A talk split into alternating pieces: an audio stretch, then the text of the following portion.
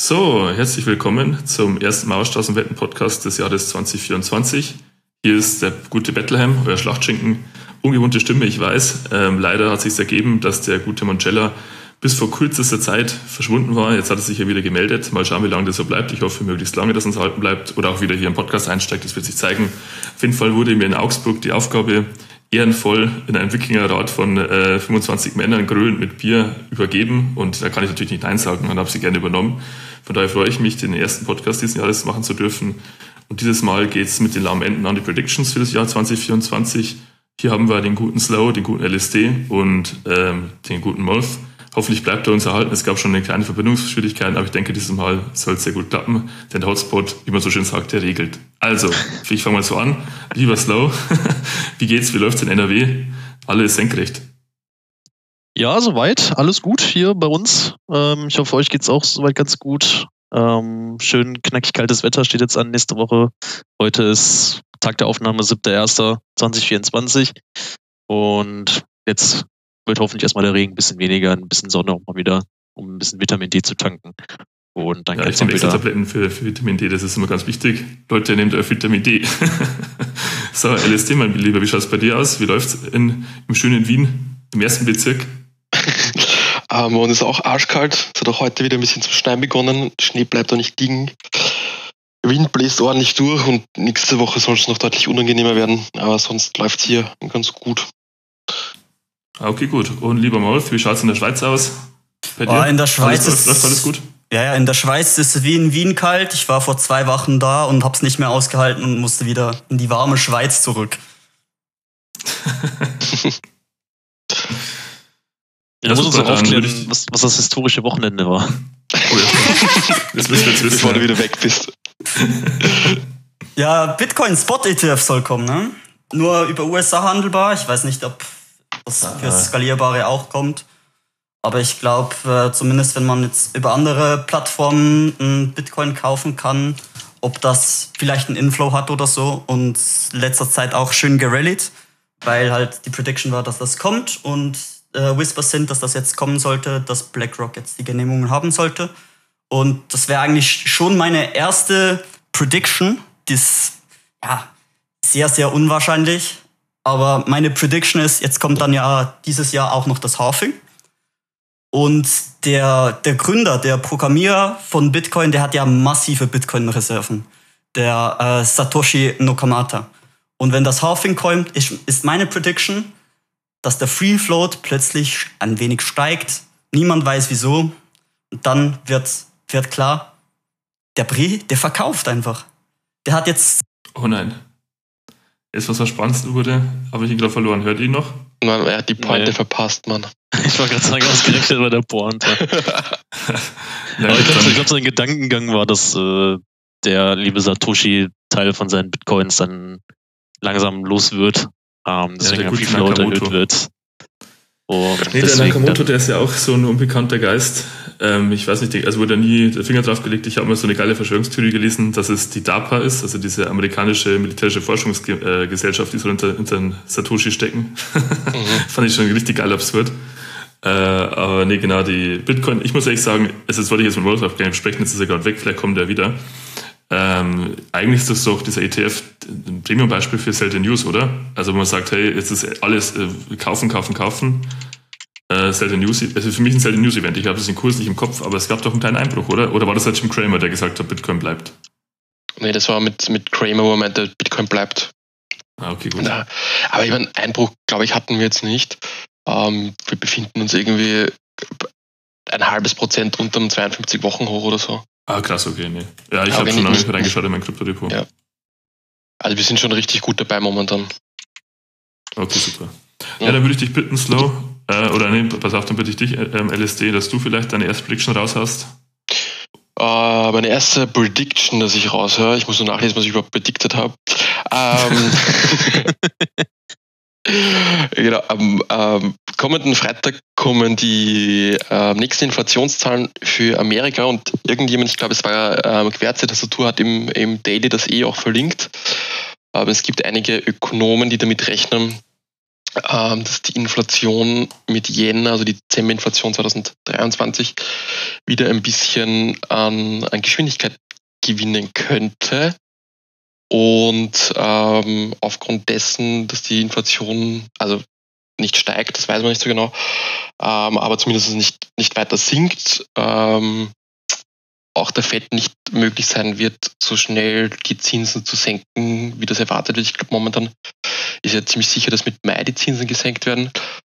Und ähm, meine Prediction ist, dass die, die Yield-Kurve bis zum Jahresende, also in den nächsten zwölf Monaten, weiterhin invertiert sein wird. Das heißt, die kurzfristigen äh, US-Staatsanleihen äh, kriegen einen, also werfen einen höheren Zins ab als die langfristigen äh, US-Staatsanleihen. Und ich glaube, das liegt halt daran, dass also dass die Zinsen nicht gesenkt werden und weil, also meine Auffassung, es war auch 2023 das ganze Jahr meine Auffassung, also entweder der Aktienmarkt hat recht oder der Anleihenmarkt hat recht. Und der Aktienmarkt ist geredet und der Anleihenmarkt hat halt nichts gemacht, beziehungsweise halt gefallen. Und ich glaube, dass das ähm, so nicht geht. Und wir hatten das im Jahr 2000, Ende 21, Anfang 22, dass Aktien, Aktien meinten, die Fed wird den, wird den Zins nicht erhöhen, die Fed wird den Zins nicht erhöhen. Und die Fed hat dann massiv den Zins erhöht, was halt auch zum, zum Jahr 2022 Crash geführt hat. Und ich behaupte, es wird 2024 wieder so. Spannend, ja. Also ich muss sagen, es sind aktuell, glaube ich, zwei, ähm, äh, zwei Senkungen eingepreist Mitte des Jahres, Ende des Jahres, jeweils um Viertel Basis, äh, 25 Basispunkte. Also schon, ich bin mal gespannt. Also wenn du recht hast, wird es jetzt eher bärisch tendenziell, ist der Ausblick, oder? Ich, also ich möchte jetzt nicht sagen für, für Aktien, weil ich mich da schon richtig oft falsch gelegen bin. Aber ich glaube halt, dass in, in, in ähm, mit den Staatsanleihen die Rallye, die wir jetzt haben und die letzten, das letzte Monat seit 5. Dezember, 7. Dezember irgend sowas hatten, ähm, so nicht weitergehen wird. Das kann ich mir nicht vorstellen. Von den, also von den 10 Jahres Staatsanleihen. Ich glaube, dass die da jetzt eher stagnieren werden. Ein bisschen rauf, ein bisschen runter, aber auf, auf gar keinen Fall ähm, weiter steil nach oben geht. Das glaube ich nicht. Ja, ich habe also, hab gerade mal geschaut. Also es ist ja. aktuell für die März-Sitzung 62% Chance eingepreist, dass 25 mhm. Basispunkte gekürzt wird. Und im Mai ist es ungefähr nochmal 50-50, dass entweder dann erst gekürzt wird okay. oder dann schon nochmal 25 Basispunkte dann halt quasi runtergegangen wird. Aber quasi mit, mit die, zumindest die erste mit Mai ist, glaube ich, fix, ne? Also ja, also das wird auf jeden Fall, Spätestens. also wenn man das jetzt mal zusammenrechnet, sind es quasi fast 90 Prozent, dass ja. es zumindest eine 25 mhm. Basispunkt Kürzung gibt. Also schaust du den Fettwatch-Tool oder wie checkst du das, Lau? Ja, ja, beim Fettwatch-Tool. Ja, das ist auch sehr praktisch, ja. Und, ja. und also das wird jetzt alles darauf ankommen, kommenden Freitag kommen halt die Inflationszahlen für Dezember. Ich bin mir auch ein, dass es dann die, die Ganzjahresinflationszahlen mit dabei sind, bin mir aber nicht ganz sicher. Und ich glaube halt da, wenn da jetzt was Komisches kommen könnte, ähm, dass sich die ganze, ganze Sache von den, von den ähm, Spekulanten, von den Derivatspekulanten, die ja quasi das FedWatch-Tool dann beeinflussen, nochmal massiv ändern.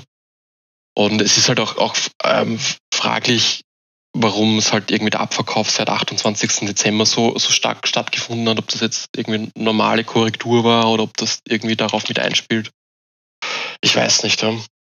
Da kann man Felix fragen, der sagt ja, alles ist eine normale Korrektur, also ja, wenn es nach unten geht.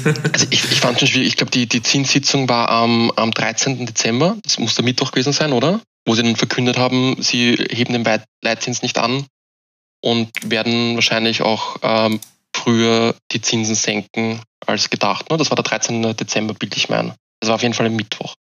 Das kann, ja, also, also normalerweise die Pressekonferenz ist immer mittwochs und genau, quasi ja. das Meeting beginnt immer am Dienstag.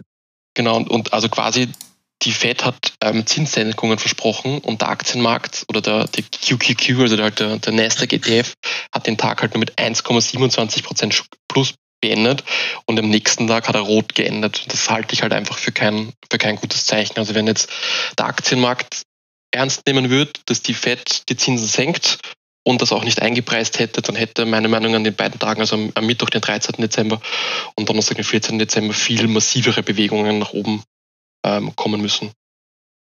Und ja, also ich glaube ich glaub halt auch mit der Inflation, ich meine, wir haben es ja jetzt schon teilweise auch in Europa gesehen, in Deutschland ist die Inflation ja auch wieder angestiegen, mhm. was auch an, an Basiseffekten halt lag. Das heißt, Core ist halt nochmal runtergegangen.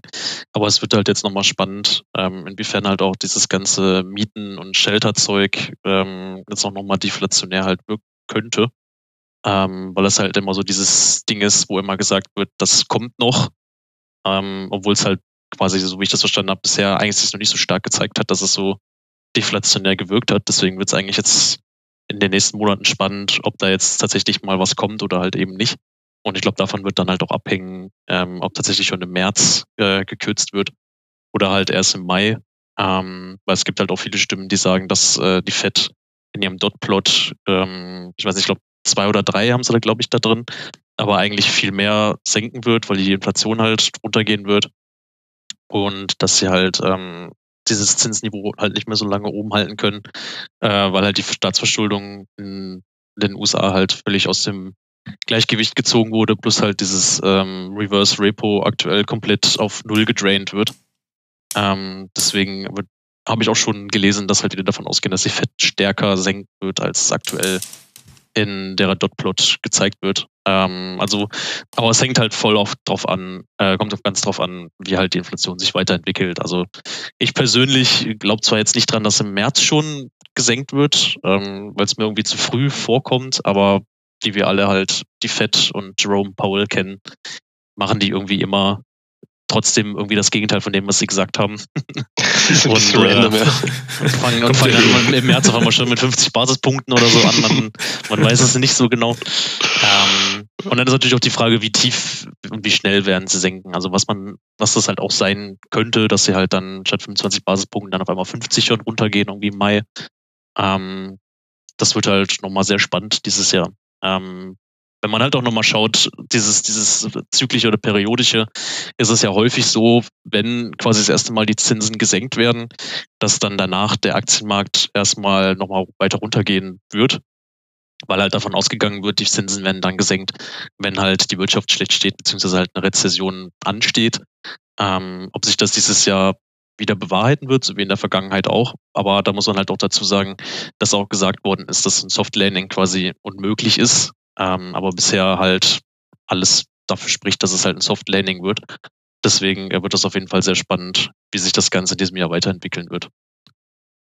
Nee, ich, also ich muss sagen, dieser Vergleich wurde immer gezogen in die 70er Jahre, glaube ich, oder wo der Volker da am Drücker war, mit diesen zwei Inflationswellen. Das ist ja die große Angst, die da auch immer rumgeistert dass die zweite Welle dann kommt, also wenn die Fed dann zu schwach ist, zu früh nachlässt, dass dann diese 20% Inflation oder was kommen und dann die 20% äh, Leitzins sein müssen, damit äh, da irgendwie eine reale Differenz besteht. Aber so, das denke ich nicht, dass das passiert. Also ich äh, muss auch sagen, ich bin da eher auf der Seite von Slow. Ich glaube, ich glaube, dieses Jahr kommt eine und ich glaube auch, dass das erst negativ äh, ankommt, aber ich glaube tatsächlich, dass dann das eher eine Weile stagniert und das dann tendenziell positiv ist. Weil wenn man jetzt aktuell die US-Arbeitsmarktzahlen anschaut, ist ja alles sehr, sehr fest. Also Rezession sieht man in den USA zumindest keine. In Deutschland schaut es anders aus, aber in den USA läuft ja alles perfekt eigentlich. Eigentlich ganz erstaunlich sogar. Ähm, aber ja, genau, so viel dazu. Da würde ich sagen, das war die erste von dir, LSD. Dann, was ist denn deine erste Slow? Äh, meine erste Prediction, ähm, ich habe mich da so ein bisschen orientiert, was man so bei, ja gut, X heißt ja nicht mehr Twitter, ich wollte es erst Twitter sagen, ähm, was man da so liest. Ähm, ich dachte, ich, XXNXX oder wie heißt das? Das war Twitter. ja, ja, ich muss, man muss sich immer noch daran gewöhnen, dass es jetzt X ist und nicht mehr Twitter, ich sage trotzdem immer noch Twitter. Ähm, da sind ja dann am Jahresanfang immer irgendwelche äh, Asset Manager, die dann ihre Predictions raushauen. Da habe ich mich dann bedient bei Deepwater Asset Management. Und was eigentlich auch ganz, ganz spannend war, weil das kam ja, glaube ich, ich weiß nicht, ob das letztes Jahr schon kam oder davor das Jahr schon, dass äh, Apple Peloton übernehmen wird. Ähm, das kam, glaube ich, letztes Jahr schon mal, ähm, als Peloton so abgestürzt ist. Äh, wir erinnern uns, die war ja, glaube ich, dreistellig irgendwann mal. Mittlerweile ist sie ja, glaube ich, immer noch einstellig. Das heißt, die hat da schon einen ganz großen Niedergang auch hinter sich. Ähm, und da wurde, glaube ich, letztes Jahr schon gemunkelt, dass ähm, entweder Apple oder eventuell auch Amazon die übernehmen könnten, um halt ihr ganzes Health und Workout, Fitness-Equipment-Zeugs, was sie halt haben, ähm, mit den Subscribern von Peloton noch ähm, stärker machen zu wollen. Ähm, wie da jetzt die Wahrscheinlichkeit ist, wenn ich jetzt spekulieren müsste, glaube ich eher weniger dran.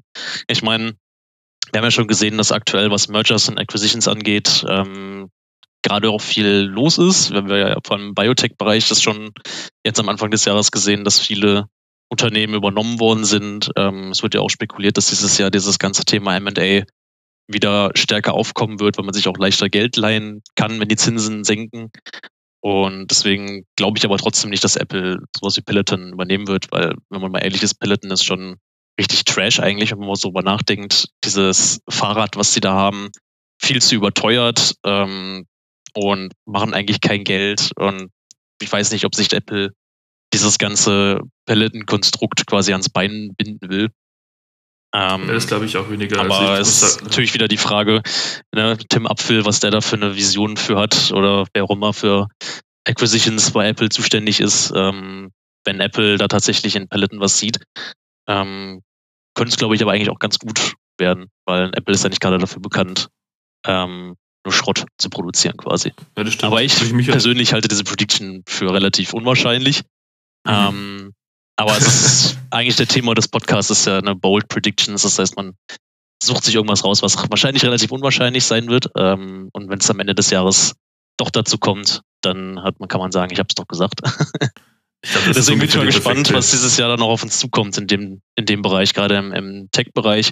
Was ich jetzt halt auch letztes, letzte Woche wieder gelesen habe, da sind ja auch schon die ersten großen Tech-Akquisitionen geplant.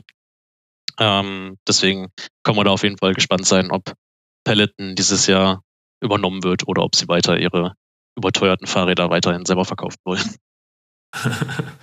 ja, ich muss sagen, bei Peloton, ähm, die, ich habe mal gelesen, es war aber so eine bärische Idee in die Richtung eher, dass die, obwohl das Bike irgendwie 2500 Euro kostet, immer noch 500 Euro drauflegen. Also der Einkauf selber von Peloton ist irgendwie bei 3000 Euro pro, von diesen Fahrrädern. Ich glaube auch, dass, dies, also dass es zu also zu wenig reinpasst, zu teuer ist. Äh, und ich sag mal, also es ist wirklich eine Ball Protection. Ich glaube aber, das ist tatsächlich eher so äh, Pelleten-Taschenhalter-Propaganda. Wenn du so Pelleten-Jünger bist, ist es das einzige Szenario, das dich noch retten kann, dass du aus dieser Nummer rauskommst. ja, wahrscheinlich schon, ja. Also was ich mir halt vorstellen könnte, gerade Apple, äh nicht Apple, sorry, Amazon geht ja auch in diesen Healthcare-Bereich jetzt auch wieder mit verstärkt mit rein könnte eventuell sein, dass sie vielleicht in die Richtung ihr Portfolio noch ein bisschen stärken wollen und dann halt ähm, Fitness-Tracker, beziehungsweise in dem Fall Fitness-Software und ähm, Hardware sich dazu holen wollen. Aber das ist jetzt, wie gesagt, auch eine Spekulation von meiner Seite. Aber da würde ich eher Amazon sehen als Apple tatsächlich. Also ich glaube, Apple, ich meine, die haben halt mit der Apple Watch, haben sie halt auch diesen Bereich, der auch relativ groß ist. Ähm, aber ich glaube, die wollen sich da keine Fahrräder quasi noch mit an, mit in ihrem Produktportfolio mit aufnehmen von Paletten. Also kann ich mir irgendwie nur schwer vorstellen, dass da was zustande kommt.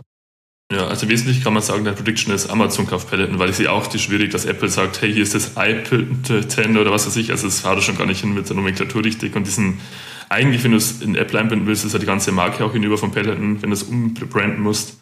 Also schwierig, aber neben Amazon sehe ich sogar vielleicht sogar realistischer, dass die sagen, hey, wenn man das jetzt äh, günstig einkaufen kann, obwohl die jetzt auch Sachen wie Rivian extrem teuer gekauft haben. Also ob die jetzt das gute Händchen haben für gute Einkäufe bei Amazon, wage ich langsam als trauriger Aktionär zu bezweifeln. Aber genau. Gut, dann LSD, was ist deine Next Prediction? Ja, ich hätte nur eine ganz kurze Frage. Ist, ist Apple mhm. bekannt dafür, dass sie Firmen akquirieren? Oder andere Firmen aufkaufen oder nicht so? Das ist eine gute Frage. Also ich mhm. könnte jetzt aus dem Stand keine Firma nennen, die sie übernommen hätten. Okay. Aber Foxconn also, haben sie, glaube ich, gekauft, oder? Kann das sein? Ne, Foxconn, Foxconn, ist doch noch eigenständig, oder? Ach, haben sie, ja, haben sie ist, ist, ist Foxconn nicht dieser ultrarechte Sender? Du meinst Fox News. Ah, Fox News, okay. ich glaube, Foxconn ist dieser Hersteller von äh, den iPhones in China, äh, wenn ich mich ganz ah, ja, täusche. Mhm. Okay. Und ich glaube, da haben sie, glaube ich, einen ziemlich großen Anteil, oder es kann auch eigenständig sein, vielleicht täusche ich mich jetzt gerade nicht okay. wechseln.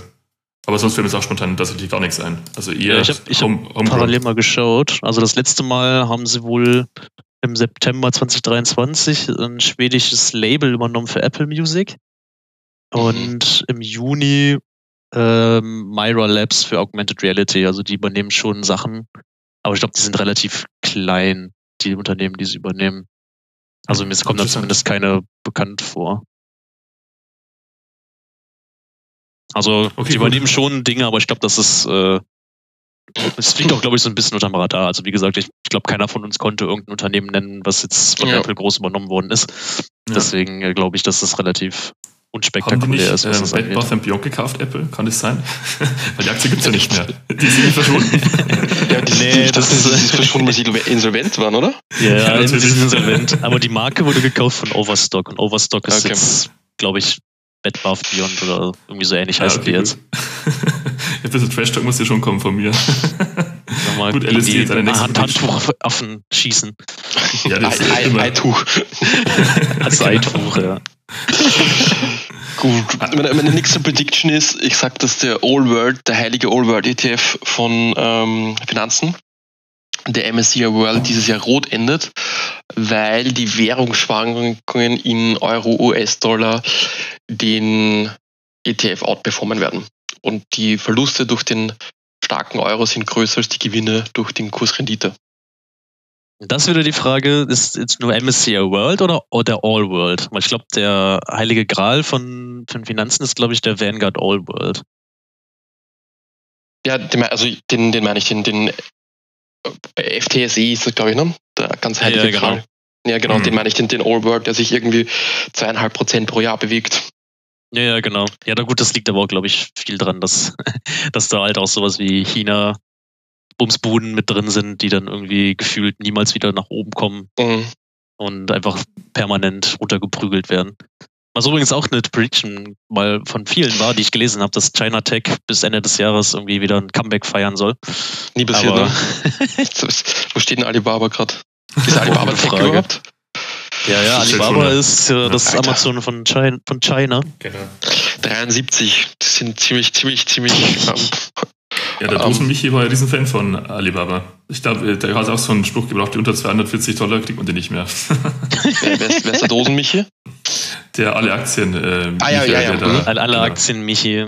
Ich muss jetzt irgendwie an Charlie Manga denken, so, das wäre eine komische Übersetzung. Ja, der, der, der war ja auch, der hatte ja auch, glaube ich, bei Alibaba geholt, ne? Mhm, ich weiß noch gar nicht mehr was. Aber dann auch auf jeden Fall viel dann zu ist er gestorben. Und dann ist er gestorben. Also mehr, ja, mehr sage ich nicht. Ist er gestorben. Das steht was den Raum. nee, aber sich smart mal anschauen, ja. Der Markus Koch ist ja jetzt auch bullig auf China Tech, habe ich letztens gesehen in einem von seinen Instagram-Streams. Also okay. scheinbar sind da gerade sehr viele dabei, da irgendwie was zu sehen, was ich überhaupt nicht sehe. Aber das soll jetzt nicht das, das Thema sein, weil es ging um den MSCI World. Ja, also es, es, ging, es ging halt vor allem um die, um die Euro-Wette, dass der Euro sich mehr bewegt als die. Aber das heißt ja eigentlich, ist es eine Wechselkurswette? Also würdest du sagen, was ist so dein Wechselkurs? 1 Euro sind 1,20 Dollar oder wie, wie nein, denkst du, schießt das? Ja. Nein, also wir sind jetzt bei 1,10 Dollar ungefähr, 1,11 Dollar. Ich würde mal sagen 1,14 Dollar, 1,15 Dollar, so maximal. Mhm. Also das ist wahrscheinlich ja, das, eh schon viel zu viel. Das kommt, glaube ich, auch ganz stark dann darauf an, wie viele Zinssenkungen es tatsächlich dieses Jahr gibt und wie die EZB halt reagieren wird. Genau, ja. Also man kennt es ja von der EZB, man hat es ja auch beim letzten Zinsanhebungscycle gesehen, dass die halt versetzt zur FED halt reagiert. Das heißt, sobald halt die FED anfängt zu kürzen, ich sage jetzt mal Mai, weil es halt quasi die höchste Wahrscheinlichkeit hat, mhm. dann sagt man so, dass halt quasi ein halbes Jahr später dann die EZB anfängt. Das mhm. heißt, dann mhm. würde so Anfang 2025 würde es dann vielleicht anfangen, dass die EZB die Zinsen senkt. Ähm, aber wie gesagt, das kommt ganz darauf an, wie sich die Inflation weiterentwickelt und wie stark auch die, die FED tatsächlich dann kürzt. Weil ich glaube, wenn die FED mehr kürzt als geplant, dann wird der Dollar auf jeden Fall noch weiter, weiter abstürzen. Ähm, dann wird es, glaube ich, sogar noch darüber hinausgehen, über die 1,14, 1,15, die du jetzt predicted hast. Ähm, aber wie gesagt, das kommt, glaube ich, voll drauf an, wie sich da die Zinsentwicklung fortsetzt in den USA. Ja. Stimmt, ja. Ja. Na gut, dann ist auch eine spannende Prediction trotzdem. Also, äh, dann heißt es äh, Tausender Hebel kann man auch kaufen bei Church Republic und zwar US-Dollar. man, kann einen Tausender Hebel auf, auf Dollar kaufen, oder was? Ja, ja genau. Das, das, sind die höchsten, aber das sind auch die aller, allerdümmsten. ja, das sind halt die, wo du mit dem Spread halt irgendwie schon 50% Verlust machst und wenn halt quasi 0,01% sich äh, der Dollar bewegt, dann bist du halt K.O. oder das ist halt äh, wirklich, sobald einmal sich der in die falsche Richtung bewegt, bist du halt quasi einfach nur K.O. Genau, also das heißt, also nächste Zinssitzung, äh, nächste Fettsitzung, Tausender Hebel, Dollar long.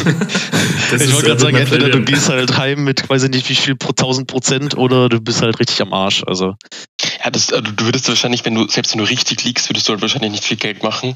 Weil der Hebel immer kleiner wird, je mehr Recht du hast, oder? Ja, das stimmt. Also je Ja mehr gut, Recht ich sag mal so, wenn der Hebel von Anfang an 1000 ist und dann halt immer kleiner wird, dann ist er wahrscheinlich trotzdem auch noch wie bei 500 oder so. Ja, aber er wird, ja- er wird ja am Anfang viel schneller kleiner als er dann. Also halt quasi die, diese Senkung von 1000 auf 500 passiert ja viel schneller als von 10 auf 5. Wenn ich das richtig verstanden habe. Das Also je stimmt, aber die Strecke ist auch eine Länge. Also ich meine, ob, die, ob der Dollar dann die Strecke hinlegt, dass du wirklich von einem 1000er Hebel auf einen 100er runterfällst, wäre schon eine extreme Strecke, die du mitnimmst. Ja, müsste man mal ausrechnen irgendwie mit so Ich einem wenig dafür mit K.O.-Rechner. Chaos aus, aber, aber Sowas würde ich auch nicht kaufen. Also, Ich gerade Keine sagen, also, wenn jemand das ausprobieren möchte und so von seinen Erfahrungen berichten will, der kann auch gerne dann in den Podcast kommen. sehr gerne. Wo Der ist der tausende Euro US-Dollar-Hebler. jeden Tag ein Challenge. die 1000, 1000 Dollar ein Monats-Challenge. Ne? Das erinnert mich immer an den einen Typen, der irgendwie jeden Tag Gold hebeln wollte und irgendwie Ja, nach genau. fünf Tagen aufgehört hat, weil er kein Drei Geld mehr Tagen, hatte. glaube ich sogar. Da, da gab es ja letztes, also im Dezember und im November gab es ja das Revival. Der Typ, der meint, er hat den freien Geldfeder mit CFDs gefunden und er kann jeden Tag irgendwie risikolos 30 Dollar oder also 30 Euro aus dem, aus dem CFD-Markt herausziehen. Und meinte das also quasi, dann haben ihn alle ausgelacht, weil es nur so wenig war. Und dann hat er gemeint, er macht das jetzt einfach mal und er ist auch am dritten Tag pleite gegangen. Ja, das ist irgendwie bei allen, die mal sagen, ich trade jetzt jeden Tag, keine Ahnung, Gold oder mit CFDs irgendwas. Irgendwann traden sie dann halt quasi, machen sie ihren Gewinn und dann irgendwie am nächsten Tag machen sie dann, keine Ahnung, so und so viel Verlust und statt zu verkaufen, halten sie dann einfach durch und dann gehen sie halt K.O. Ja. Und dann ist diese Challenge nach fünf Tagen vorbei, weil das Geld einfach weg ist. Das, das zeigt doch live, würde ich sagen. Und Das, ist, das ist der. MS-Weg. Das ist der MS-Weg, genau so kennen wir ihn, so lieben wir ihn. Ich, ich, lese gerade die, die Predictions von Malv und er hat reingeschrieben, ähm, US-Dollar rallied in Folge auf 1 ähm, Euro und 5 Cent, Zinssenkung auf 1,5 Prozent. Ähm, bis 2025 gehen Aktien nur rauf. Also Malv behauptet das Gegenteil von mir. Spannend, ja. Ist immer gut, wenn man kontroverse Meinungen hat. Aber leider Ja. ist er nicht mehr da. Der wurde als unser Ich kann er ganze keine entfernt. Stellung zu nehmen. Ja, aber das ist auch, wenn wir wo wir gerade bei Gold auch sind, wenn jetzt der Dollar tatsächlich so abwertet, dann wird das auf jeden Fall auch gut für Gold sein, weil ich glaube, dann, ich glaube, das ist Naja. immer so ein bisschen gegensätzlich zueinander, der Dollar und Gold. Ja, das stimmt. Das, also das Problem ist halt, wenn der abwertet, frisst auch deine Gewinne auf in Gold. Ne? Ja, gut, auch wieder, ja. Das fickt Mhm. dich halt einfach. Ja, deswegen musst du Goldminen kaufen mit Hebel. Am besten welche irgendwie aus Guatemala oder Südafrika oder so, da kann eigentlich gar nichts schief Mali. gehen. Mali. Oder aus. Mali, da kann überhaupt nichts schief gehen. Perfekt. Ich aber, gut. ich glaube, dass, dass der Goldpreis schon mehrmals auf, auf, auf 2000 Dollar war. Ja, das stimmt. Ja, ja, das war, Eigentlich glaub ich, das-. Das letzte Hoch, glaube ich, also ne, bevor jetzt der wieder so hoch war, war, glaube ich, irgendwie 2020, als dann während ähm, der während Corona-Lockdowns dann halt irgendwie gefühlt jeder Gold gekauft hat. Mhm, Ähm, genau, Im Juli 2020 war das, ja. Ja, ja, genau, war der, glaube ich, auch auf 2000, ist dann wieder runter Wusste. und jetzt ist er halt wieder bei 2000, deswegen bin ich mal gespannt, ob der jetzt wieder runter unter 2000 bounced. Aber ich glaube, das ist, ist, auf das ist ein. Triple Top. Also es war jetzt einmal Corona, dann war Ukraine-Krieg, war es auch bei 2000, so Genau, ja. 2040, 2040 Dollar und jetzt gab es noch, Ja. ein, noch mal einen Top. Also eigentlich im- wäre jetzt ja, es, dreimal klopft der her und dann will der rein. Was sagen die Äh, es, technisch es, Analyse, es gab im, Analyseure? im, im Mai 2023 gab es auch nochmal über 2000. Das heißt, es ist jetzt eigentlich das vierte Mal schon über 2000. Ah, okay. ja, ich glaube, da das eine, es doch ich weiß jetzt gar nicht, wir waren, warst du das nicht sogar, Bethlehem, der da Gold geholt hat? Ja, Oder der tatsächlich. Gold ja getradet Gold, hat? Ja, ich glaube, du warst Ja, es. doch, doch. Ja, ich bin so, ver, ver, ver, wie soll man sagen, verknafft, ver, ja, ver, schlechter Goldback, wie man sagen soll. Also eigentlich bin ich schon Goldfan, beziehungsweise Goldmine finde ich ganz spannend. Aber leider, jetzt, jetzt war zu schmerzhaft, zu viele Gewinne liegen lassen. Habe das eigentlich aufgehört, so ziemlich. Aber kann ich gemeinsam ganz gut Gold hassen. an. Kommt man ganz gut Schwung an, tatsächlich. Es war diese Range war tatsächlich sehr stabil. Also ich habe ein, zwei Trades gemacht, die sehr gut liefen. Ein, zwei waren einfach nur kernbehindert mit K.O.-Hebeln. Da habe ich ja meinen ersten großen Verlust gemacht. Das habe ich ja in meinem ersten Podcast erzählt. Da, wo ich da das äh, Geld von der Omi äh, verhebelt habe mit Gold. Das war schon ziemlich dämlich. Ja, haben wir das mit Gold? Ja, Ja, Gold, ist, Gold hat, glaube ich, fast jeden bei MSW schon mal verarscht. Also Mhm, Gold ist immer Genau. sehr schwierig. Finde ich auch, ja. Ja gut, dann sage ich jetzt meine Prediction, weil ich habe jetzt noch keine. Ich sage Gold Ende 24, also 12. Ich sage 12.12.2024. Gold 3000 Dollar und das europäische Banksystem bricht zusammen. Äh, Nur in dieser Kombination ist meine Prediction äh, gültig. Nur in dieser Kombination. Der Goldstandard wird wieder eingeführt. ja, ganz genau. Alter, das, das wäre mal richtig bullig für Gold. Ja, das wäre übelst bullig für Gold. Allein die USA müssen so viel Gold kaufen. Ja, Oder so viel Bargeld abschaffen. Oder so viel Bargeld abschaffen, ja. Das stimmt. So gut, dann habe ich jetzt, es war jetzt, äh, eigentlich jetzt die Prediction von dir, LSD. Was war denn dann? Slow, machst du dann die nächste oder wie schaut's aus? Ja, ich kann mal gerne die nächste raushauen. Also auch wieder, auch wieder von Deepwater, da geht es um den US-Elektroautomarkt. Aktuell ist es ja so, dass Tesla so, ja, jetzt beim letzten Quartal waren es so ungefähr 50 Prozent Market Share hat. Anfang des Jahres 2023 waren es so 60, 70 Prozent. Ähm, und das ist halt quasi die Prediction, dass quasi Tesla ähm, wieder sich diesen 60 bis 70 Prozent Market Share wieder annähern wird im Jahr 2024, weil halt ähm, 2024 die ganzen traditionellen Autohersteller ähm, ihre Investments quasi diesen Bereich ein bisschen zurückfahren werden und dann ähm, Tesla quasi dadurch, dass sie halt diesen generellen Market Share, Market Share Vorteil halt auch haben ähm, und halt dieses Ansehen auch haben, auch in den USA eine, dann auch wieder mehr Fahrzeuge halt auch verkauft werden, da sie ja jetzt auch die Preise immer mehr sinken, ähm, deswegen halt mehr Market Share haben. Bin ich, finde ich ganz spannend eigentlich. Ähm, weil viele sagen halt, dass Tesla in 2024 weiter Market Share verlieren wird. Das letzte Quartal war, glaube ich, das allererste, wo sie weniger Autos äh, verkauft haben als im Quartal davor.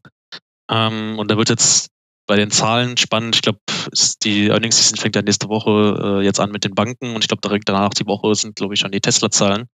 Ähm, wird das natürlich dann spannend, wie viele Fahrzeuge, die jetzt in diesem Quartal ausgeliefert haben. Ähm, ich glaube, die hatten jetzt letztens veröffentlicht, wie viele Fahrzeuge sie ähm, im letzten Jahr oder letzten halben Jahr oder ich weiß es nicht mehr genau ausgeliefert haben. Deswegen wird es jetzt spannend, wie viel sie in Q4 2023 ausgeliefert haben, ob es da tatsächlich eine Fortsetzung von diesem Trend gibt, dass sie weniger Fahrzeuge absetzen oder ob sie da wieder äh, mehr Fahrzeuge verkaufen werden. Ähm, gerade in den USA ist es halt im Moment sehr zentriert noch, ähm, dass halt Tesla da einen sehr hohen Market Share hat. Ähm, deswegen wird es spannend, ob 2024, ob es da so weitergeht oder auch so andere amerikanische Autohändler, die halt immer sehr beliebt sind, wie Ford und General Motors mit Chevrolet, ob die da weiter Market Share halt abgreifen können, beziehungsweise da konkurrenzfähige Modelle mit, mit rausgeben können, um da auch Tesla mit, mit anzugreifen. Ähm, wird auf jeden Fall sehr spannend. Gleichzeitig halt wird auch predicted, dass in, im Jahr 2024 weniger Fahrzeuge ähm, verkauft werden, quasi das Wachstum ein bisschen zurückgeht und dann 2025 wieder äh, anziehen wird. Ähm, wird auch sehr spannend, wie es da in diesem Bereich weitergeht. Gerade in den USA ist so dieses Electric Vehicles ähm, noch nicht so durchgekommen wie jetzt in Europa zum Beispiel. Ich glaube, da ist der Anteil an, ähm, an EV-Sales, an den ganzen Autoverkäufen ist da immer noch im einstelligen Prozentbereich. Deswegen bin ich mal gespannt, wie es da weitergeht, ob es 2024 Tesla quasi zu alter Stärke zurückkommen kann oder ob Tesla auch an äh, Markt Marktkapitalisierung ähm, weiter abgeben wird, ähm, weil sie halt an, an Market Share auch verlieren. Ich meine, jetzt aktuell haben sie auch weniger, weniger Marge, dadurch, dass sie immer wieder die Preise senken. Das heißt, dass da auch ähm, im Moment schon noch eingepreist wird, dass der ähm, Earnings per Share weiter sinken wird durch diese sinkende Marge plus sinkende Absätze. Das heißt, das wird ganz, ganz spannend, wie Tesla da quasi den, den Rebound schafft oder halt auch eben nicht. Ja, interessant, weil ich wollte auch das Wort Marge reinwerfen, weil 2023 war das das Lieblingswort der Analysten, Marge, Marge, Marge, Margendruck. Und Tesla hat ja, ich weiß nicht, ob es konsequent immer eine schlechtere Marge war, aber deutlich an Marge verloren.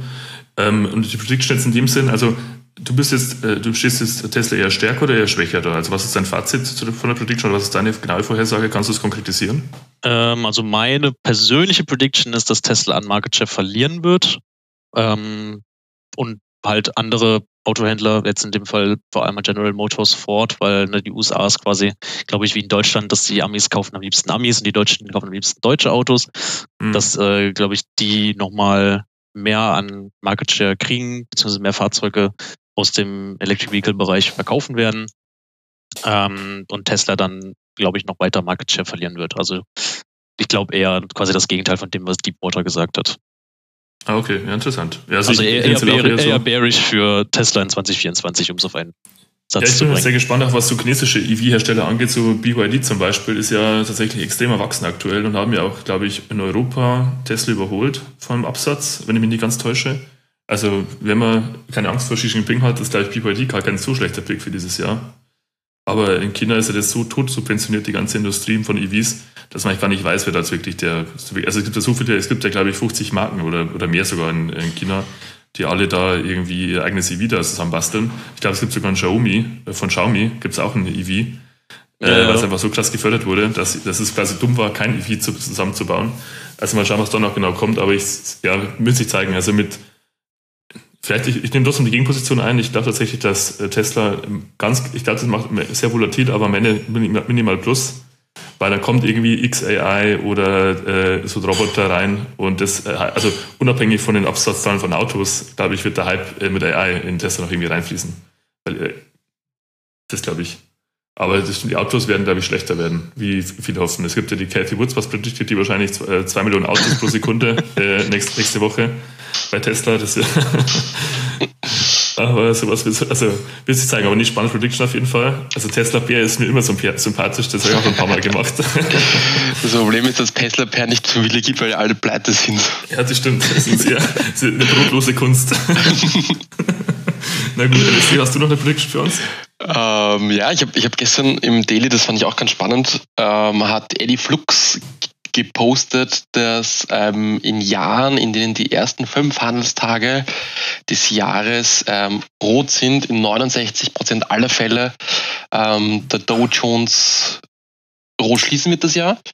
Und sollte, die, ähm, sollte es sich um ein Wahljahr handeln, und 2024 ist ein Wahljahr, geht das sogar rauf mit ähm, 80 Prozent, 83 Prozent der Fälle. Das heißt, statistisch gesehen ist die Wahrscheinlichkeit, dass wir heuer, dass der Dow Jones heuer rot schließt, extrem hoch, wenn wir das noch mit annehmen.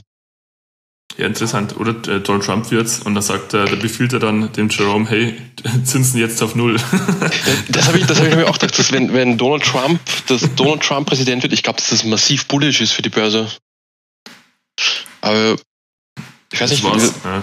Also ich muss sagen, die, damals das, hatte Joe Biden hat ja auch schon tatsächlich der Fed befohlen, dass sie ein bisschen äh, die Zinsen senken wieder, also so, so stark es kann. Aber die Fed ist ja unabhängig vom Präsidenten. Also mhm. der, der kann ja viel sich wünschen, aber die Fed macht, was sie will. Trotzdem, glaube ich, hört sie schon ein bisschen drauf. Also ich weiß nicht, ob der Trump da bessere, einen besseren Draht dazu hat, aber egal wer kommt, wenn der die Fed äh, gut unter Kontrolle hat, dann ist das schon ein sehr mächtiger Hebel, um an den Börsen äh, was zu bewegen. Ja, schon, aber also quasi, ihr könnt ja auch einfach irgendwie den Firmen Steuererleichterungen versprechen und so weiter und so fort.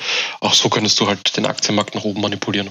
Muss ja, klar, so, kannst die Earnings, ja, so kannst du die EPS, die per Share, per Definition eigentlich äh, mit Zwang anheben. Genau. ja, gut. Also ja, ich sag, rot, rotes Jahr heuer. Es, es passt überhaupt nicht zusammen, also weil wenn der, wenn der Euro weiter steigt, dann ist es eher bullish für Aktien und trotzdem sage ich jetzt irgendwie ein rotes Jahr. Wie viel Prozent würdest du sagen? Wie viel rot? Ähm, Im, Im SPX? Im, oder im, äh, SP 500 ja? oder Dow Jones? Was würdest ähm, du sagen? Dann bleiben wir beim S&P 500. Ich glaube, dieses Jahr hat er 20% mhm. gemacht. Das heißt, ich sage, er wird bei, bei minus 5 schließen. Mhm. Hat zwar überhaupt nichts mit den plus 20% von, von letzten Jahr zu tun, aber trotzdem. Ja, nee, fast. Dann ist es ja quasi 15 auf zwei Jahre, was ja 7 plus 7 ungefähr sind. Dann sind wir bei dem heiligen 7 Prozent. Ja. Das äh, macht schon ja, Sinn. Genau. Ja. Diese Argumentation kann ich mich schon anschließen. ja, perfekt. Äh, wie es bei dir aus? Hast du noch eine auf Lager, eine Prediction, eine spannende? Äh, ja, also ich habe eigentlich noch zwei Sachen, die mir jetzt eine ist mir gerade noch spontan eingefallen, deswegen werfe ich jetzt einfach spontan ein, bevor ich es vergesse. Ähm, was ich jetzt letztens gelesen habe, ähm, ist es ja dieses Jahr US-Wahljahr, ähm, wie wir gerade schon gehört haben, Biden gegen wahrscheinlich Donald Trump. Ähm, es ist in der Vergangenheit so gewesen, dass äh, im Wahljahr quasi der Anfang des Jahres ähm, relativ schlecht ist, im Januar und ähm, Februar, März meistens so historisch gesehen ähm, die besten Monate des Jahres sind, bevor es dann quasi so zu einer Konsolidierung, so einer Seitwärts-Range geht, ähm, bis zu den tatsächlichen Wahlen. Ähm, insgesamt soll das ganze Jahr, aber so das US-Wahljahr eigentlich eher bullig für Aktien sein. Ähm, jetzt kommt halt dieses Jahr noch dazu dieses ganze Thema Zinssenkung und Inflation und so weiter und so fort. Deswegen könnte es sein, dass es halt jetzt aus der Reihe tritt, aber ähm, könnte halt meiner Meinung nach trotzdem gut sein, dass im Februar und März tatsächlich wieder die beste Performance des Jahres rausgeholt werden kann. Ähm, jetzt im Januar ist nochmal Fed-Meeting, ähm, wo wahrscheinlich nichts passieren wird. Aber es könnte halt quasi in den äh, in der Pressekonferenz ähm, nochmal gesagt werden, wie viel sie tatsächlich kürzen wollen, was dann auch bullig nochmal für die Aktienmärkte auch im Februar sein könnte. Deswegen ist meine Prediction für dieses Jahr auch so ein bisschen historisch begründet, dass Februar, März dieses Jahr die besten Monate für Aktien sein werden, es danach aber wieder schlechter werden wird. Also Gesamtjahr sagst du tendenziell leicht bullish, aber nicht das krass, das ist keine 20 Prozent oder was ist dann? Hast du eine Prediction, also kannst du es Ja, also ich, ich glaube halt, dass die Märkte quasi so gesehen schon grün sein werden, aber wir auf Dollarseite, so wie LSD es auch schon gesagt hat, ähm, quasi dann trotzdem rot dastehen werden, weil der Dollar halt, ähm, nee, dass wir nochmal weiter positiv dastehen werden, so sorry, weil der Dollar halt abwertet und wir dann mit unseren Europors ähm, wieder mehr Euro für den Dollar kriegen, deswegen dann grüner dastehen, als der Markt eigentlich ist. Ja, ist ja spannend. Da sind wir doch eigentlich relativ in einer Richtung unterwegs, merke ich schon. Also interessant, dass wir da das, also tendenziell leicht bullish das sehen. Also ich sehe es zumindest auch so. Und da noch dieser, ja, nee, spannend. Und ja, ich muss dann jetzt mein Geld zusammenhalten, dass ich da schön äh, am ersten, zweiten reinbuttern kann in die Olga. Äh, so die Frage in die Olga. Tesla. Ah. ich, ich will nicht, aber ich muss. ja. Sehr gut. Sei hast du noch was Schönes für uns? Sorry? Hast du noch eine Prediction für uns? Nee, ich bin, ich bin, ich muss krampfhaft drüber nachdenken, aber mir fällt keiner mehr ein. Ja, dann hätte ich aber auch eine politische, eine. das gestatte ich. Aber ja gut, nee, sorry, noch du bitte. Nee. Äh, auch wieder von Deepwater übernommen. Ähm, dieses ganze Thema Generative AI ist ja jetzt wieder groß in aller Munde gewesen, war auch in 2023. Ähm, was aktuell noch so ein bisschen fehlt, ist quasi so ein Sprachassistenten. Und ähm, da ist eine Prediction, dass Apple in 2024 ähm, dieses Generative AI-Thema dann zu Siri bringen wird. Das heißt, dass dann ähm, Siri auf Large Language Models zugreifen kann und dadurch dann halt ähm, mehr Personalisierung und natürlichere äh, Gespräche mit Siri halt dann zustande kommen können, dadurch, dass halt die dann Zugriff auch auf diese, diese Large Language Models hat und dann halt einfach auch eine größeren, äh, größere Datenbasis zugreifen kann. Ähm, kann ich mir tatsächlich auch ganz gut vorstellen. Ähm, es ist ja relativ ruhig geworden um dieses ganze Thema Generative AI. Also es gab halt so ein paar Sachen jetzt äh, mit OpenAI und ähm, Sam Altman von da erst gegangen ist, dann wiedergekommen ist. Ähm, und dass da halt einige Updates zu ChatGPT gekommen sind, aber so dieses ganze Thema ähm, auch mit Google Bart äh, relativ groß gewesen in den Medien. Aber es ist doch im Vergleich jetzt quasi zum Anfang des Jahres oder Mitte des Jahres relativ ruhig geworden. Und ich könnte mir schon vorstellen, dass so dieses ganze Thema Generative AI im Laufe des Jahres nochmal ein bisschen an Fahrt aufnehmen könnte. Und wenn halt Apple da mitspielen will, was sie, glaube ich, auch machen werden, ähm, wäre Siri halt so ein guter Startpunkt, glaube ich. Also kann ich mir gut vorstellen, dass es 2024 ähm, da eventuell schon erste ähm, Modelle gibt für Siri, erste Updates, dass man da im Background noch eine bessere Version dann von Siri dann bekommt. Also kann ich mir gut vorstellen, finde ich eine ganz lustige Prediction eigentlich. Und mhm. würde ich mir auch ganz cool vorstellen, tatsächlich, wenn man da mehr diese Sprachassistenten dann auch nach vorne bringen könnte, weil die halt im Moment relativ monoton und äh, relativ einfach gestrickt sind, sage ich mal. Deswegen ja, wäre schon ganz cool, da ein bisschen. Komplexität da noch mit reinzubringen.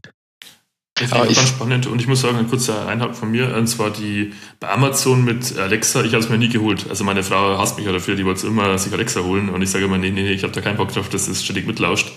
Und es ist auch wirklich schlimm, also was schlimm, aber du kannst dir von äh, Amazon ähm, kannst du dir rausgeben lassen, was alles mitgeschnitten wurde. Und du kannst dir echt dir selber zuhören, was das alles mitgenommen, aufgenommen hat.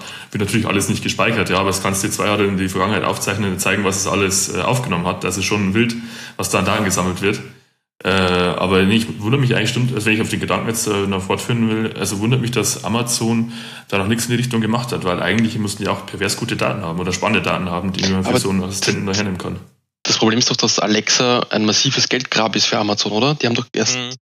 jetzt springt gerade meine Alexa an, ähm, dass, die, dass die massiv Geld reingebuttert haben. Die haben doch erst letztens oder dieses Jahr, also 2023, 10.000 Leute rausgeschmissen, ähm, weil die einfach den, den Zweig von Sprachassistent zurückfahren wollten, oder? Oder täusche ich mich da?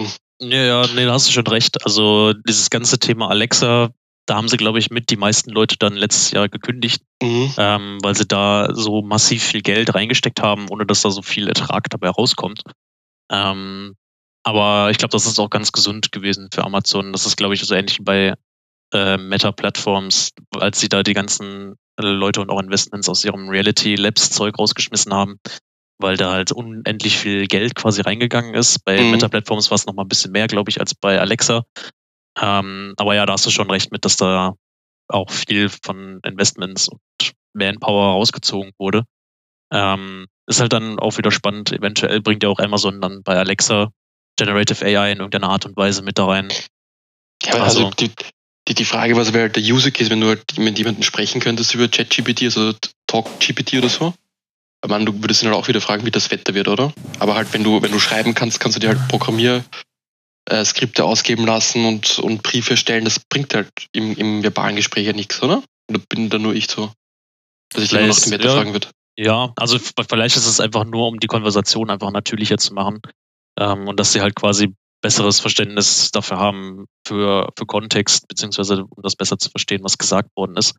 Ähm, weil ich kenne das ja von meinen eigenen Sprachassistenten, dass es ab und zu schon mal noch ein bisschen schwierig ist, mit denen Mhm. klar zu sprechen, sage ich mal, und dass sie dann halt irgendwie was anderes sagen oder dann irgendwie anspringen, obwohl sie gar nicht gemeint sind, dass man das Mhm. eventuell irgendwie damit verbessern könnte. Aber ja, müssen wir mal gucken, wie da so der, der aktuelle, der richtige gute Use Case ist, ähm, ob das wirklich so viel bringt. Aber ich meine, das wäre eigentlich ein ganz cooles, wie gesagt, das ist ein relativ lustiges Feature wär's, wenn man damit denen tatsächlich so richtig sprechen könnte.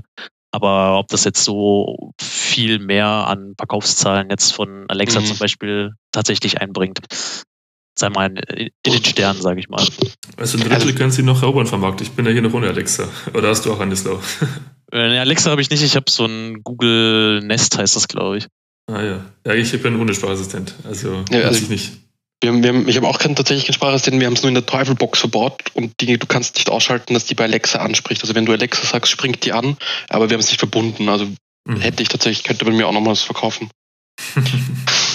Aber also die, also Amazon wird ja quasi nur einen, einen geringen Teil der Kosten über den Verkauf von den Geräten abdecken. Und ich meine, die Idee war doch wahrscheinlich von Amazon viel mehr, dass du über, über den Sprachassistenten Produkte bestellst, ohne auf Amazon gehen zu müssen. Also quasi, dass du wenn du in der Küche stehst und dann sagst, oh, meine Geschirrspültabs sind leer und dann sagst, Alexa, bestell mir Geschirrspültabs. Oder? Das war doch, so, so hätte Das ich ja das betrachtet. dumme Idee. Aber wenn es schlauer werden würde, stell dir vor, die Alexa sagt, hey, du pass auf, ich glaube, deine Geschirrspültabs werden bald leer, weil die weiß, wie oft du die bestellst. Da brauchst du mal Connection zum, zum Geschirrspüler. Ja, ja, meine, vielleicht ja, intelligente Geschirrspüler, intelligente Kühlschränke oder so. Ja, intelligente Kühlschränke gibt es ja schon. Also ein, ein Bekannter von mir hat einen Kühlschrank, der macht jedes Mal ein Foto, wenn er ihn auf und zu macht und dann kann er sich in der App kann er sich das Foto anschauen und dann sieht er beim Einkaufen, also falls er vergisst, irgendwas aufzuschreiben und so, kann er sich Fotos beim Einkaufen, also die aktuellsten Fotos am Handy anschauen vom Kühlschrank. Ja, really? Okay, Hm. interessant. Mhm.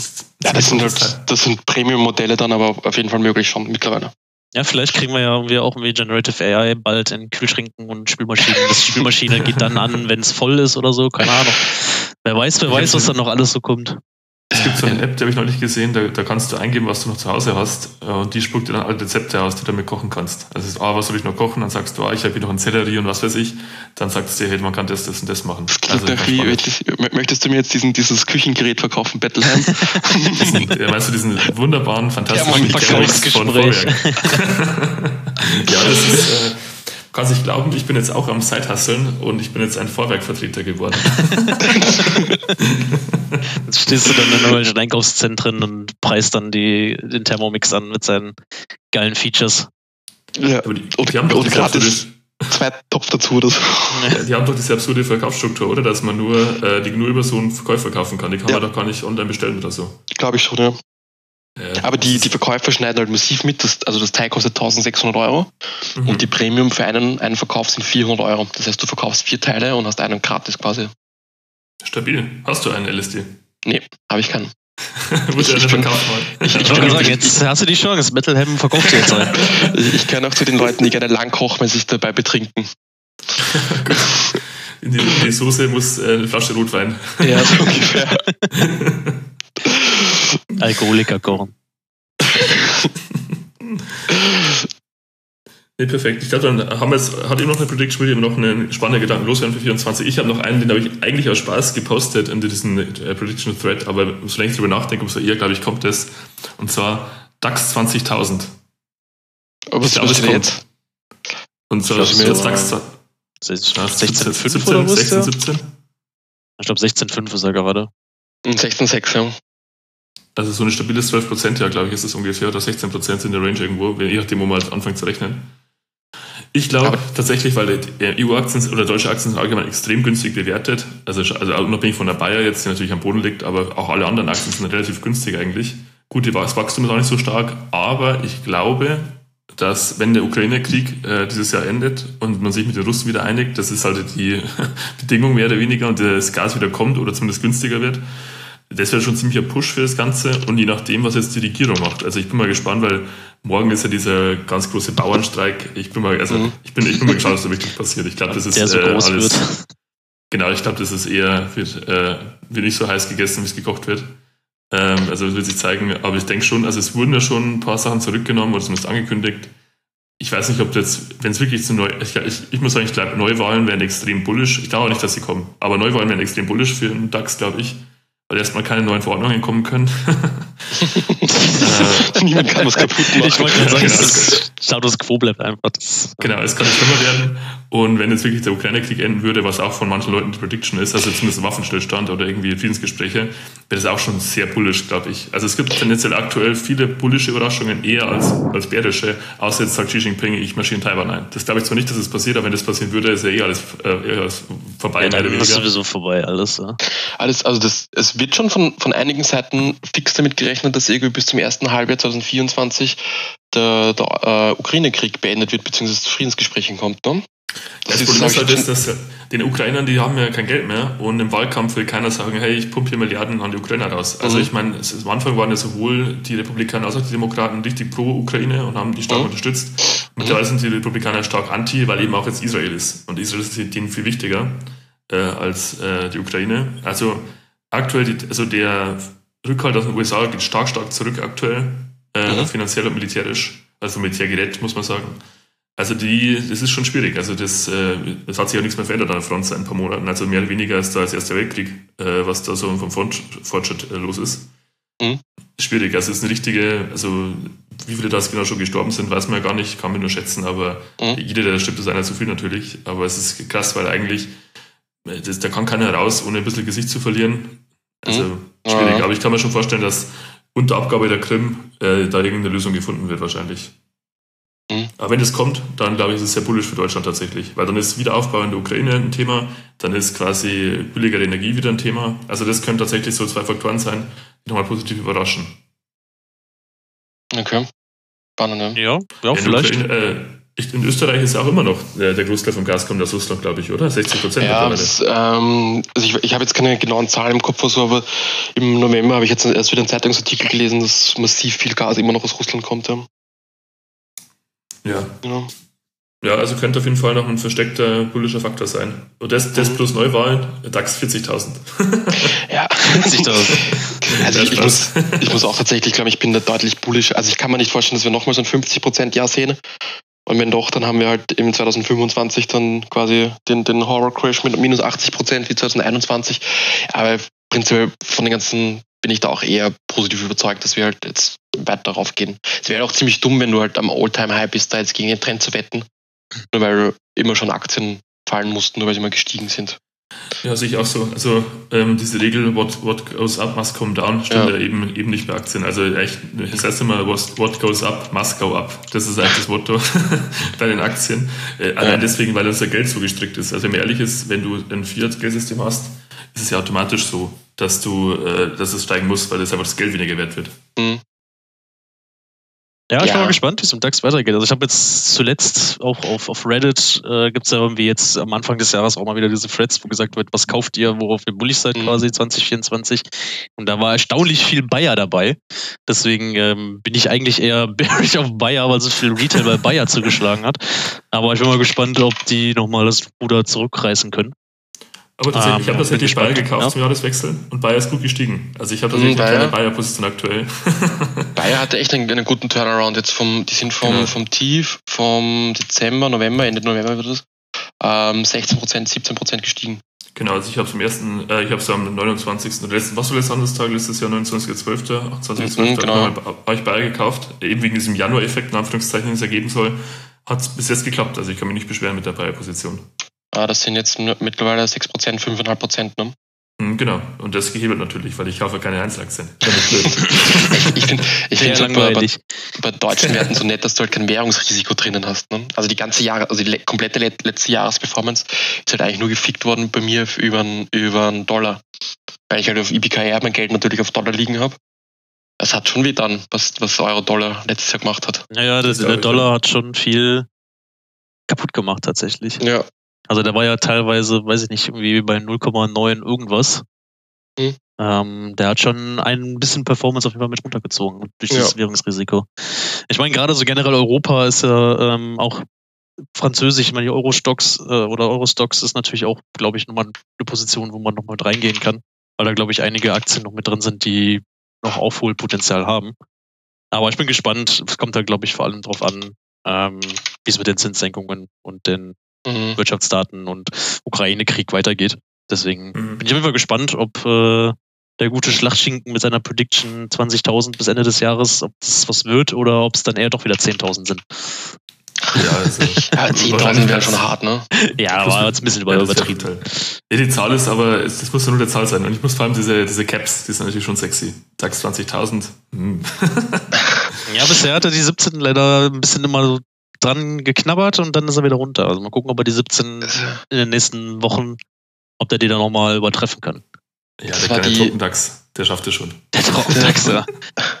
Von Larry Livermore, das war, also ist war einer der bekanntesten oder ersten Spekulanten um die Jahrhundert, also 20. Jahrhundertwende gewesen. Und den seine Strategie hat darauf beruht, wenn Aktien quasi eine runde dreistellige Zahl überschreiten, also 100, 200, 300, dass er sich dann einkauft und weil er seiner Meinung war, dass halt quasi Leute auf runde Zahlen schauen. Wenn die Leute sehen, dass es 100 ist, ist es halt für sie besser, als wenn die Aktie 99 ist, so quasi dieser Supermarkt-Trick. Und er meinte, es hat damals hat das richtig gut funktioniert. Also immer dann zu kaufen, wenn es über 100 geschlossen hat. Vielleicht, wenn, wenn der DAX über 17.000 schließt, schließt er am nächsten Abend dann über 20.000. Wer weiß. Ja, wird sich zeigen. Ne, gut, dann. ja, ich, ich, wollte auch noch einen lustigen Spruch raushauen, vielleicht äh, wird es so werden, vielleicht auch nicht. Ich habe auch geschaut, also wenn ich jetzt einen äh, Optionsschein kaufen würde, Ende des Jahres, äh, DAX 20.000, hat ein Delta von 18, also ungefähr 18 Prozent, ist ja diese Näherung, sagt das Delta ist ungefähr eine Prozentzahl, wie wahrscheinlich das eintritt, habe ich mal irgendwo gelesen. Ich weiß gar nicht, wo ich das hier habe, aber so, also der angeblich sagt der Kapitalmarkt zu 18 Prozent könnte ich recht haben, ist ja gar nicht so bold eigentlich. Eigentlich sollte ich mir noch einen aggressiveren Schein holen. möchte mehr als 10%, äh, weniger als 10% Recht haben können. Ja, genau, so muss es sein. ja gut, ich habe es auch nicht gekauft. Also es ist eher wirklich nur bold. Äh, genau. Ja, sonst habt ihr aktuell Position offen. Geht ihr, wie geht ihr ins Jahr rein? Habt ihr was oder seid ihr aktuell Cash-Bande? Wie schaut es bei euch aus? Ja, also ich habe aktuell tatsächlich mir bei Scalable Margarine gegönnt. Ähm, läuft eigentlich auch ganz gut aktuell. Also vor allem war ich halt short auf den Nasdaq von Anfang des Jahres. Stimmt. Das hat eigentlich ganz gut funktioniert, weil die erste Woche ja mal wieder rot war, nach weiß ich nicht wie vielen konsekutiven grünen Wochen. Deswegen das hat eigentlich ganz gut oder? funktioniert. Deswegen bin ich mal gespannt, wie es jetzt weitergeht. Ich habe noch eine Nasdaq-Short-Position auf. Ähm, da gucke ich jetzt mal, wie sich das nächste Woche weiterentwickeln wird. Ähm, ist relativ äh, kleiner Hebel und ich gucke einfach mal, wie es da weitergeht. Stop-Loss ist auch gesetzt, also dass ich dann jetzt nicht so riesen Verluste mitmache. Ähm, ansonsten bin ich letzte Woche noch reingegangen in äh, Ansys und äh, Synopsis, weil da jetzt dieser Merger nächste Woche angeblich anstehen soll. Das heißt, da habe ich mich nochmal eingedeckt ähm, und spekuliert darauf, dass jetzt nächste Woche dann die Mitteilung kommt, dass äh, Synopsis oder wie auch immer, Synopsize, wie auch immer, ähm, dann Ansys übernehmen wird. Ähm, und bin dann deswegen long auf Ansys und short auf Synopsis gegangen. Ähm, mal gucken, ob es durchgeht, wenn, wie sagt man so schön, entweder Schloss oder Butter der Brücke. Und äh, ich hoffe ich hoffe aufs Beste. Also wenn dieser Podcast rauskommt, könnt ihr mir entweder gratulieren oder ihr könnt zu meiner Beerdigung kommen. Das äh, sehen wir dann, wenn es soweit ist. Hast, hast du echt eine so große Position drinnen? Ja, naja, so groß ist es nicht. Aber okay. ich meine, prozentual gesehen vom, vom Depot ist es halt schon eine größere Position auf jeden Fall. Ähm, weil ich davon fest davon ausgehe, dass dieser Merger halt auf jeden Fall durchgehen wird. Ähm, mhm. Wie es dann ausgehen wird, sehen wir dann. Also laut Insider-Informationen von Wall Street Journal soll es Mitte nächster Woche verkündet werden. Also wenn es tatsächlich so ist, müsste eigentlich die Aktie von Ansys auf ungefähr so 390 Dollar oder so hoch, 400 Dollar hochgehen, je nachdem wie halt der Buyout ist. Und das sind also 10, 15 Prozent ungefähr. Also mhm. wäre schon ganz nett. Aber wir sehen es dann, ob es wirklich soweit ist. Ja, cool. Okay. Ich muss sagen, bei mir ist es so, das letzte Jahr war sehr schlecht wegen meinen Nvidia-Kürzern. Von davon habe ich nicht erholt, leider. Wäre schon gewesen, aber es war kein 10-Tester unterwegs. Ich habe aktuell diese Buyer-Position offen, also die sehr gut läuft aktuell, wegen diesem, ja, vermutlich Januar-Effekt oder auch wegen, bei allgemein Pharma ein bisschen Ziel zur Zeit. Ansonsten bin ich tatsächlich äh, nur Cash. Also ich habe nur eine Position, eine Position offen und Cash. Also, ich, also relativ langweilig. Ich warte noch ein bisschen auf einen guten Einstieg irgendwo. Aber ansonsten, ja, also diese Ansatzgeschichte finde ich jetzt auch sehr spannend, weil ich muss sagen, Ansatz habe ich ja auch in meiner Masterarbeit verwendet, also eigentlich ein ganz gutes Programm. Absurd teuer, also, aber die wissen ja, wie sie es preisen können, also die Leute zahlen es auch dafür. Aber so eine, nur sozusagen, so eine Engineering-Software ist, ist bei Ansys äh, dabei. Und da kostet ein Arbeitsplatz pro Jahr 80.000 Euro. Also äh, das ist schon Ach, ziemlich aggressiv. Aber das, sind schon, das ist schon das Beste. Das ist das Apple unter den Simulationsprogrammen. So kann man sich das vorstellen, vielleicht ein bisschen um zu vergleichen. Es gibt günstigere. Konkurrent ist zum Beispiel Siemens mit Siemens Star CCM. Die haben auch so ein Simulationstool. Das kostet ungefähr die Hälfte. Also 40.000 ist auch nicht günstig. Aber also das ist so, das sind die zwei großen Player im Simulationsgame. Und Ansys macht schon ein ziemlich nice Produkt, muss man sagen. Aber ja, ja der Merch ist halt so ein bisschen, ja, der Merger ist halt so ein bisschen überteuert, weil äh, Synopsis selbst ist halt so 70 Milliarden schwer und die wollen halt Ansys für 35 Milliarden übernehmen. Also es wäre halt schon quasi 50 Prozent der Marktkapitalisierung, die sie da übernehmen wollen würden. Ähm, mhm. Also es ist schon ein Riesenteil. Deswegen gehe ich halt auch davon aus, dass die Aktie nochmal ordentlich runtergehen wird. Ähm, allein schon, weil es halt auch ein Stockdeal wird. Das heißt, dann wird auf jeden Fall noch die Anzahl an Aktien steigen, die sie dann an die äh, Ansys-Aktionäre zahlen müssen. Deswegen gehe ich davon aus, dass man äh, mit einer Short-Position auf Synopsis ganz gut Kasse machen kann. Ähm, aber es, wie gesagt, halt dieses Merger-Risiko, das heißt, es kann halt immer noch sein, dass halt die Gespräche dann noch scheitern. Aber ich bin, gehe da fest davon aus, dass, äh, wenn das Wall Street Journal schon jetzt am Freitag geschrieben hat, dass die Gespräche eigentlich schon abgeschlossen sind, so gut wie und nächste Woche dann die Verkündung kommt, dass da eigentlich nichts mehr schief gehen kann. Ähm, deswegen bin ich mal gespannt, wie es nächste Woche ausgeht. Also, nee, cool. Spannend, spannende Wette auf jeden Fall. Ja, und wie steht bei dir, Celeste? Hast du Position offen? Also Dollar Long, mhm. Tausender Hebel oder? ich habe ich hab am ähm, ähm, Donnerstag, den 14. Dezember um, um 12.000 Euro auf Margin habe ich den zweimal gehebelten Nasdaq Long gekauft. Mhm. Und habe dann am gleichen Nachmittag noch verkauft, weil halt, also ich bin direkt ausgestoppt worden. Und das, das war für mich auch das Zeichen, ähm, dass da irgendwann nicht passt, nach, quasi nach dem, dem Versprechen, dass die ähm, Zinsen früher gesenkt werden als erwartet. Und habe dann am Donnerstag, dem 14. Dezember, mein komplettes Depot aufgelöst und habe dann auch nochmal tatsächlich von, von Dollar auf Euro umgewandelt. So muss ich auch keine Währungs-, also ich habe keine Währungsgewinne damit, muss null Steuern zahlen für 2023, weil ich tatsächlich in allen drei Sparten minus bin, Aktien, Dollar und, und Futures. Und bin jetzt ähm, nur, nur Cash-Spannend und schau mal, wie es weitergeht. Ja, also ich glaube, ja, okay. wenn halt quasi dieser Trade rum ist, dann bin ich auch erstmal, glaube ich, Cash-Bande. Mach vielleicht halt so noch so, so einen Nasdaq-Trade, nochmal irgendwie Short oder Long, je nachdem, wie da so die Stimmung aktuell ist. Aber also, zum großen Teil ist auch eher Cash, würde ich sagen. Das Problem ist halt zum Beispiel, jetzt, wenn, du, wenn du jetzt was hast wie November, Dezember, ich habe halt mehrmals, also ich wusste, ich hätte jetzt nicht gewusst, wann ich mich einkaufen soll, halt vor allem mit einer gehebelten Position in Nasdaq. Da könnte man natürlich sagen, ist egal, wenn du lange genug hältst. Aber ich habe immer so das Gefühl, wenn es mal richtig ballert und du bist nicht drin, dann bin ich so ein Typ, ich kaufe mich nicht mitten unter der Rallye ein. Also entweder ich habe es von Anfang an oder mhm. die Rallye passiert ohne mir halt. Ne? Ja, ja, das ich war halt bei mir das, das Ding jetzt auch. Ich habe halt diese, diese Nasdaq End Rally jetzt letztes Jahr habe ich halt auch eigentlich komplett nur von der Seitenlinie mhm. zugeschaut, weil ich halt auch keinen Cash hatte. Mhm. Ähm, beziehungsweise halt das, was ich hatte, hatte ich schon halt drin. Ähm, deswegen habe ich da dann auch äh, mehr von der Seitenlinie dann zugeschaut. Mhm. Ähm, hin und wieder vielleicht mal einen Long Trade gemacht oder einen Short Trade gemacht, ähm, aber so richtig drin war ich in dieser Rallye eigentlich auch nicht. Ja, ich habe mich das habe ich auch perfekt scheiße gemacht, weil ich habe auch kurz bevor die Rallye begonnen habe, bin ich Long Alibaba und dann kam irgendwie die Meldung, dass die Schwibschwägerin vom Jack Ma ihre Anteile verkauft hat. Das war dann eine minus 5% über Nacht. Und also das war Gap nach unten 5%. Ich so, geht geil.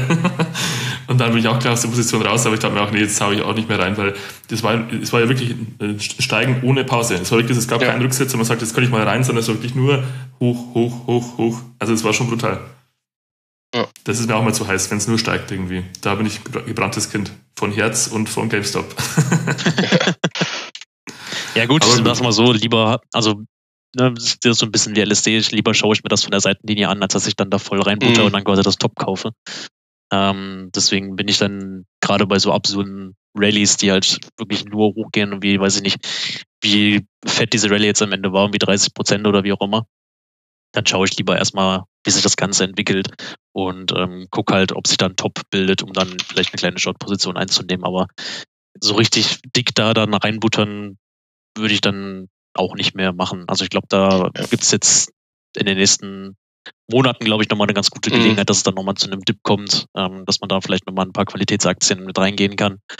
Ähm, aber jetzt so zum aktuellen Stand, ne, außer jetzt dieses Merger-Spiel, ein bisschen Nasdaq-Short würde ich jetzt auch nicht machen.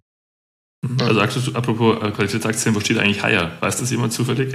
Das ist eine gute Frage. Warte, ich kann mal kurz schauen. Aber äh, schau du schnell genau. Ansonsten würde ich sagen, wenn ihr noch was habt, dann könnt ihr gerne loswerden. Ansonsten würde ich langsam unseren ersten Podcast oder meinen ersten Podcast hier gerne abwickeln. Jetzt haben wir die Stunde überschritten, minimal. Es ging die gute Zeit. Das war die Aufgabe oder was? Nee, das würde ich nicht sagen, aber das war so die, die grobe Idee, die, die grobe Richtung, wo wir hingehen. Ihr könnt auch länger quatschen, also ich habe da keinen Stress, wenn ihr länger quatschen wollt. Welches, welches Hire ist es? Es gibt irgendwie zwei. Es gibt H und das ohne H. Das eine ist bei 1,11 Euro, das andere bei 2,53 Euro. Da, wo der Chart schlechter aussieht. Ja, die sehen beide scheiße aus. War das nicht sogar die Idee von Hire, dass man es in günstiger einkauft und teuer verkauft? Schon ja, das genau, war, das, das war dieses Arbitrage-Ding, dass man irgendwie, ja. dass sie irgendwie Aktien zurückkaufen und irgendwie in China irgendwie höher, höher bewertet sind als hierzulande. Und das ist aber nie aufgegangen. Also das noch ging ja auch in die Hose, ja. Kommt's noch. Genau, ja, das ist auch so eine Bold Prediction für dieses Jahr noch. die Higher Arbitrage, sie kommt endlich. die, die finde ich geil, das ist eigentlich mein Favorite. Wer auch immer damit Perfekt. damals gekommen ist, er hatte dann irgendwann, dann nach den paar Jahren hatte der dann doch recht. irgendwann, irgendwann es immer. Telekom ist ja auch schon. irgendwann geht es wieder voran, auch bei Telekom. ja, super. Dann ähm, sage ich Dankeschön an die Runde. Der arme Moth, er wurde uns leider sehr früh genommen. Ähm, ja, vielleicht kann er seine Gedanken nochmal in der Kommentarspalte unter dem Podcast äh, posten, wenn er will. Können wir die da schriftlich diskutieren. Also sage ich danke an euch für meine, wie gesagt, für meinen ersten Podcast hier und wünsche euch noch einen schönen Abend. Ebenso. Ebenso, Dankeschön. Ciao, ciao. Ciao. Ciao, macht's gut.